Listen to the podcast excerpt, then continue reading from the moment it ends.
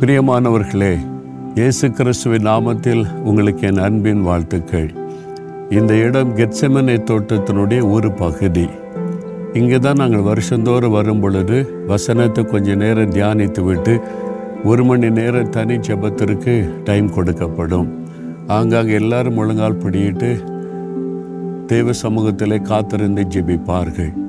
அப்படித்தான் நானும் ரெண்டாயிரத்தி பதினைந்தாம் வருஷம் இதே இடத்துல இதே ஒலிவு மரத்துக்கு அடியில் நான் முழங்காலில் நின்று தேவனை நோக்கி ஜெபித்து கொண்டிருக்கும் பொழுதுதான் நான் இந்தியாவுக்காக இந்திய மக்களுடைய ரட்சிப்புக்காக பாரத்தோடு நான் ஜெபித்து கொண்டிருக்கும் பொழுது இயேசு இந்த இடத்துல எனக்கு தரிசனமாகி என்னோட இஸ்ரேல் தேசத்தை குறித்தும் இஸ்ரேல் மக்களுடைய ரட்சிப்பை குறித்து பேசினார்.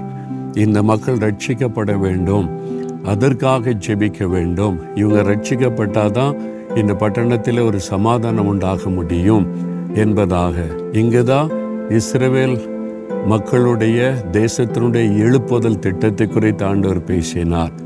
அதற்கு நான் இதே இடத்துல தான் கண்ணீரோடு என்னை ஒப்பு கொடுத்தேன் எனக்கு இப்போ ஞாபகம் இருக்கிறது இயேசு இந்த இடத்திலே சந்தித்த போது அவருடைய முகம் துக்க முகமாக இருந்தது இஸ்ரேவில் மக்களை குறித்த ஒரு பாரம் அவருக்குள்ளே காணப்பட்டது. இந்த இடத்துல தாண்டு சொன்னார் நீ ஜெபிக்கிறது மாத்திரம் அல்ல எப்படி இந்திய மக்கள் ரட்சிப்புக்காக நீ பாரத்தோடு ஜெபிக்கிறாயோ அதே மாதிரி இங்கே வந்து இந்த மக்களுடைய ரட்சிப்புக்காக ஜெபிக்கணும்.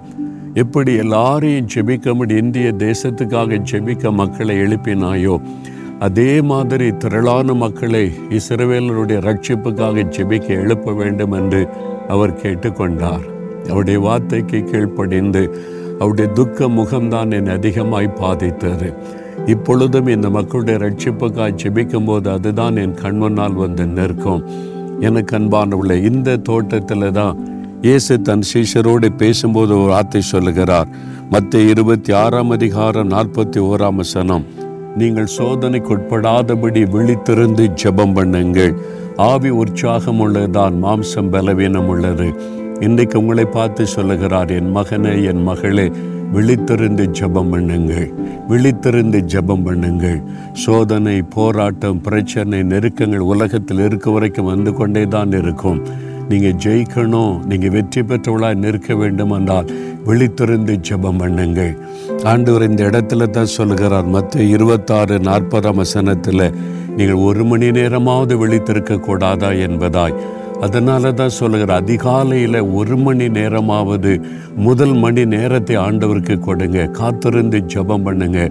தேசத்துக்காக ஜெபிங்க மற்றவங்களுக்காக ஜெபிங்க உங்களுக்காக ஜெபிங்க. தேவன் உங்களுக்கு கொடுத்த பொறுப்புக்காக ஜெபிங்க. அதிகாலையில் நீங்கள் ஒரு மணி நேரம் அப்படி ஜெபித்தீங்கன்னா அந்த நாள் முழுவதும் ஆண்டவர் கொடுக்கிற வெற்றிகளையும் ஆசிர்வாதத்தை நீங்கள் பார்க்க முடியும். அதனால் இந்த நாளில் கெட்சமனை தோட்டத்தில் இயேசு எப்படி ஜெபம் பண்ணினாரோ அதே மாதிரி ஜெபிக்கு உங்களை அர்ப்பணித்து கொண்டா தேவன் அந்த ஜெப ஆவியை உங்களுக்கு தருவார் மன்றாட்டின் ஆவியை தருவார். எழுப்புதலுக்காக ஜெபிக்கிற பாரத்தை தருவார். நீங்கள் எந்த தேசத்தில் இருந்தாலும் உங்கள் தேசத்தின் எழுப்புதலுக்காக ஜெபிக்கணும். உங்கள் தேச மக்கள் ரட்சிக்கப்படவும் தேசம் எழுப்புதல் அடைய ஜெபிக்கணும்.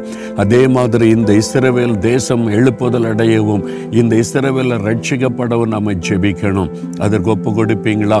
ஆண்டவரே நீர் சொன்னமுடைய வார்த்தையின்படி விழித்திருந்து ஜெபிக்க என்னை ஒப்பு கொடுக்கிறேன். ஒரு மணி நேரமாவது தினந்தோறு காத்திருந்து ஜெபிக்க ஒப்பு கொடுக்கிறேன். என்னுடைய தேசம் எழுப்புதல் அடைய என் ஜனம் ரட்சிக்கப்பட இந்த பாரத்தையும். ஆண்டவரே அந்த கெச்சமனையில் நீர் ஜெபித்த மாதிரி ஜெபிக்கிற ஒரு மன்றாட்டின் ஆவியை எனக்கு தாரும் ஆண்டவரே. என் தேசத்திற்காக என் தேச மக்களுடைய ரட்சிப்புக்காக ஜெபிக்க அந்த பாரத்தை எனக்கு தாரும். எங்கள் ஒவ்வொருவருக்கும் நீர் தாரும் ஆண்டவரே. நீர் அப்படி தருகிற அன்பிற்காக ஸ்தோத்திரம் ஸ்தோத்திரம். இயேசு கிறிஸ்துவின் நாமத்தில் ஜெபிக்கிறோம் பிதாவே. ஆமேன் ஆமேன்.